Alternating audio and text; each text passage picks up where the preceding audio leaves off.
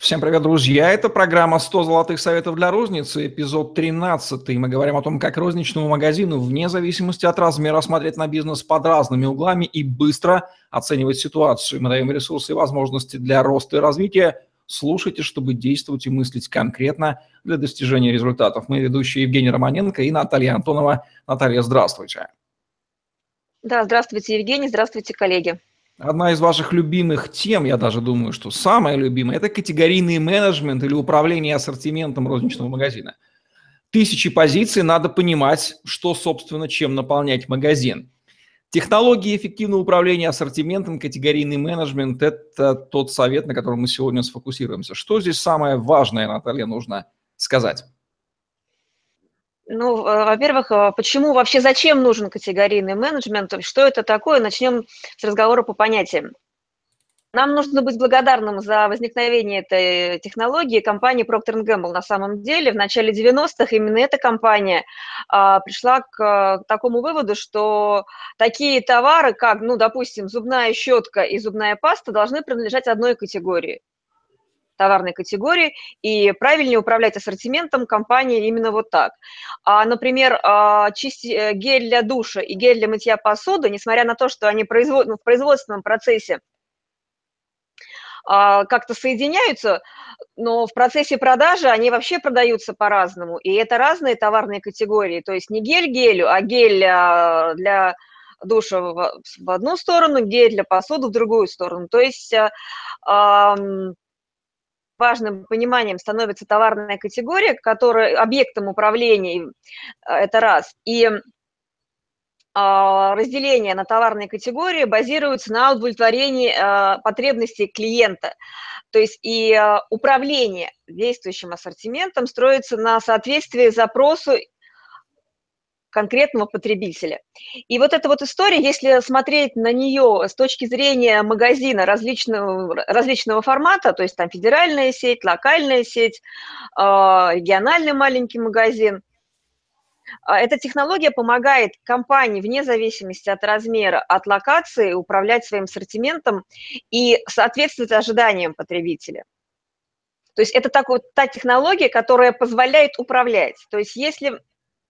товары завели классификатор по принципу товар-поставщик, ну, то есть вы не управляете своим ассортиментом, то есть вы, возможно, управляете своими какими-то закупками, отношениями с поставщиками, но отношением с потребителем вы не управляете, то есть продажи в магазине, ну, ведутся хаотично. Я объясню, почему я так уверенно утверждаю, потому что текущее состояние рынка обнажило эту проблематику.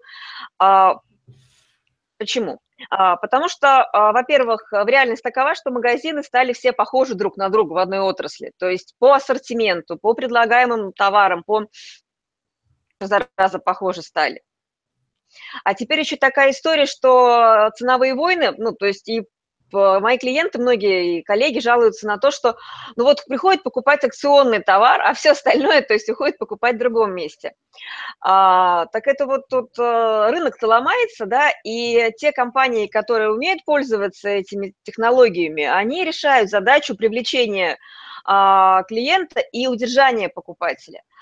А, понимая то, на, что, на чем базируется категорийный менеджмент, он как раз и решает задачу построения и продолжения отношений с потребителями. И согласитесь, что формирование ассортимента происходит не только при открытии магазина, а так как рынок меняется, клиенты меняются, запросы клиентов меняются в зависимости от, от стиля жизни, способ получения информации, да, то есть те же самые смартфоны порвали, ну, изменили концепцию коммуникации с потребителем, то есть теперь смартфон – это как, я не знаю, это как второй кошелек. Вот, поэтому, учитывая все эти вещи, то есть нужно обладать технологиями, который позволяет нам управлять отношениями с потребителями. И основной запрос получается у ритейлера, как сформировать ассортимент нужный потребителю, тот, который нужен потребителю, и как на этом ассортименте зарабатывать. Все. И поэтому технологии категорийного менеджмента, они позволяют решать эту задачу. И в чем интересно, да, то есть они позволяют эту решать задачу не только ритейлеру, ну, как объекту, ну, как субъекту товарно, товаропроводящей цепочки, но и товаропроизводителю. То есть это то, что позволяет упорядочить отношения всей товаропроводящей цепочки. Клиент, магазин розницы там, или совокупность магазинов, дистрибьютор, производитель. То есть это то, что позволяет нам управлять отношениями. Поэтому все басни про то, что там вот во всем виноваты ритейлеры, там они барыши, это не про это, это про то, что нам нужно научиться управлять своими отношениями товаропроводящей цепочки. Но мы сейчас на самом деле не про мифы в ритейле, а потом а про то, как сделать ассортимент нужный покупателю, как на этом зарабатывать. Я буквально вот в сегодняшнем подкасте затрону два решения, два таких, две основные вещи в категорийном менеджменте. Это то, ответ на вопрос, то, как эффективно реагировать на запросы потребителей. А именно это правильно просегментировать своих клиентов и выделить целевые сегменты. Мы про это краем затрагивали в подкастах, но в других подкастах. Но вот эта идея откликаться на тех потребителей, которые являются нашими целевыми, и при формировании ассортимента и его ротации и ценовой политики мы опираемся на свои целевые сегменты, на их запросы. Мы не реагируем на всех, мы не пытаемся понравиться всем. Все внимание, держим э, свои клиентские сегменты все, а фокусируемся на целевых клиентских сегментах. И второй э, вопрос, как формировать ассортимент, опираясь на вот эти принципы категорийного менеджмента, то есть в чем там вообще собака порылась. Э, для того, чтобы сделать магазин э, востребованным покупателями и доходным для себя, нам четко важно понимать, э, ответ на вопрос, кто наш клиент. Мы про это, наверное, каждый подкаст говорим, но здесь я сейчас планирую сконцентрироваться на то, какая у нас информация есть, да, у нас, как у розничного магазина, о клиенте есть в распоряжении.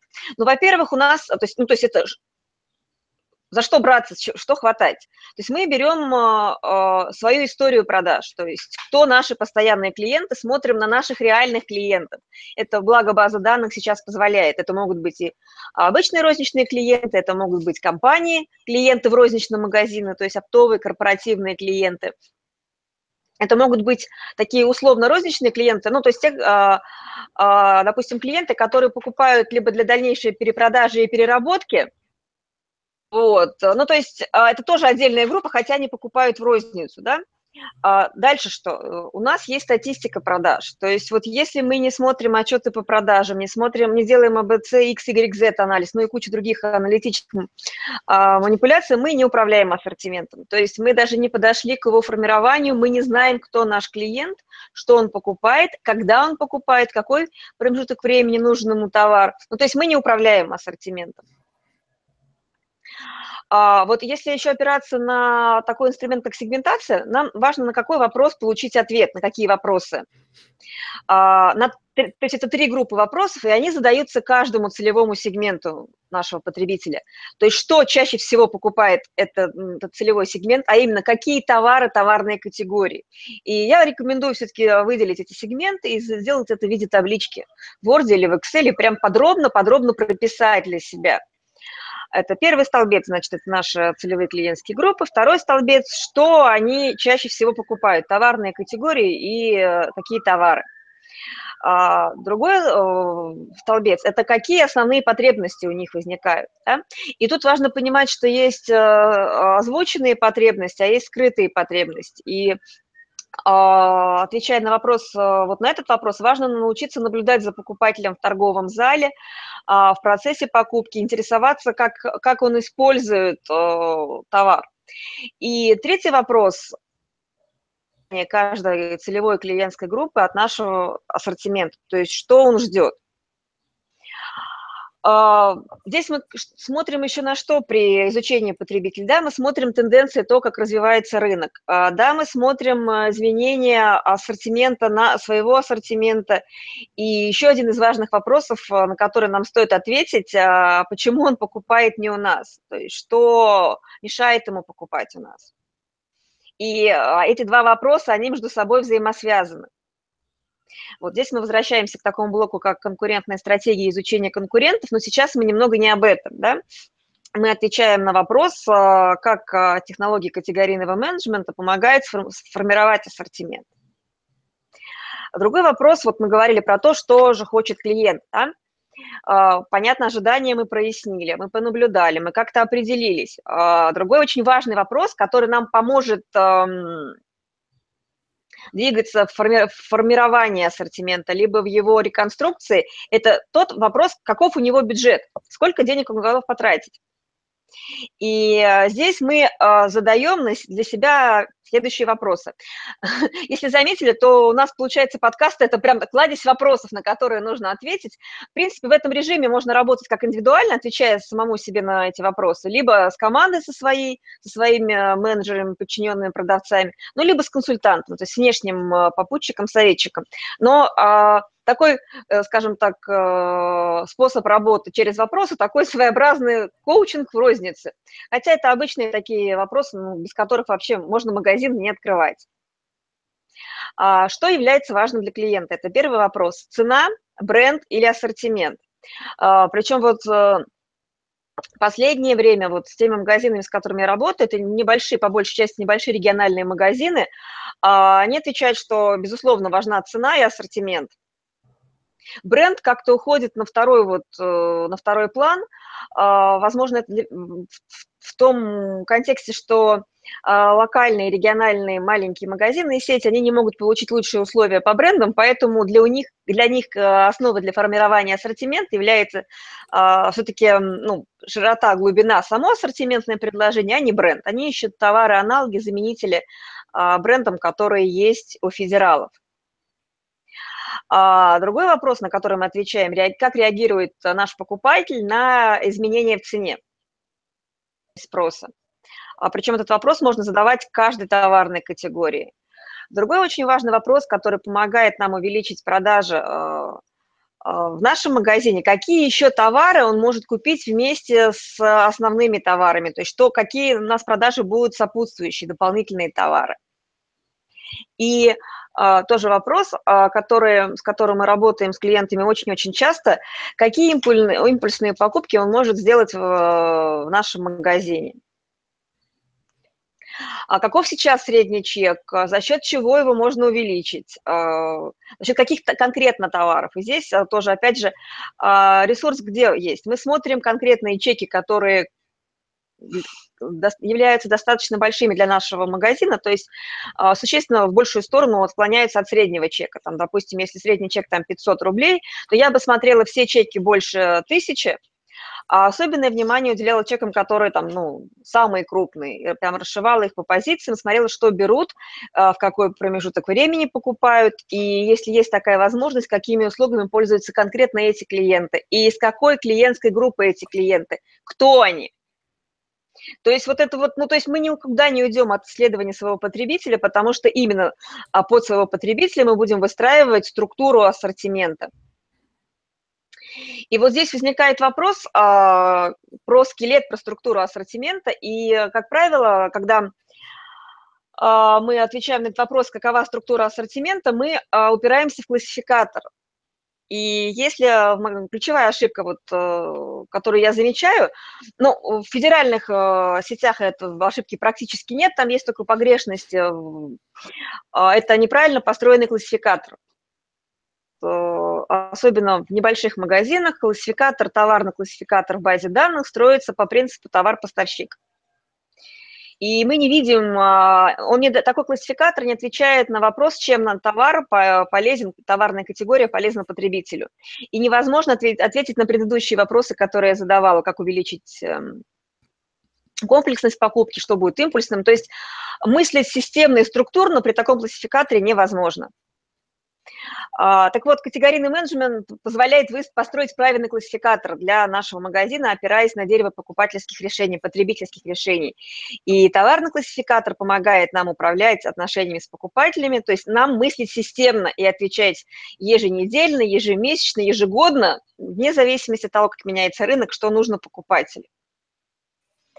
Вот, это очень важно, товарный классификатор. Другой инструмент категорийного менеджмента, Это распределение ролей товарных категорий в ассортименте. Я сейчас прям буквально по верхам затрону, но просто это очень важно для того, чтобы дальше двигаться. Есть приоритетные товарные категории.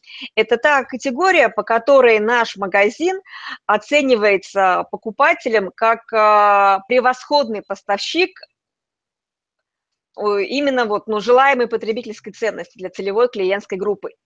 То есть повторюсь, что вот эта вся фраза очень значима, потому что ключевая будет превосходная потребительская ценность для наших целевых клиентских групп, потому что получается матрица, и если смотреть на наш ассортимент как вот на матрицу, отвечающую на эти вопросы, мы сразу понимаем, чем мы отличаемся от конкурентов, то есть в чем наша особенность.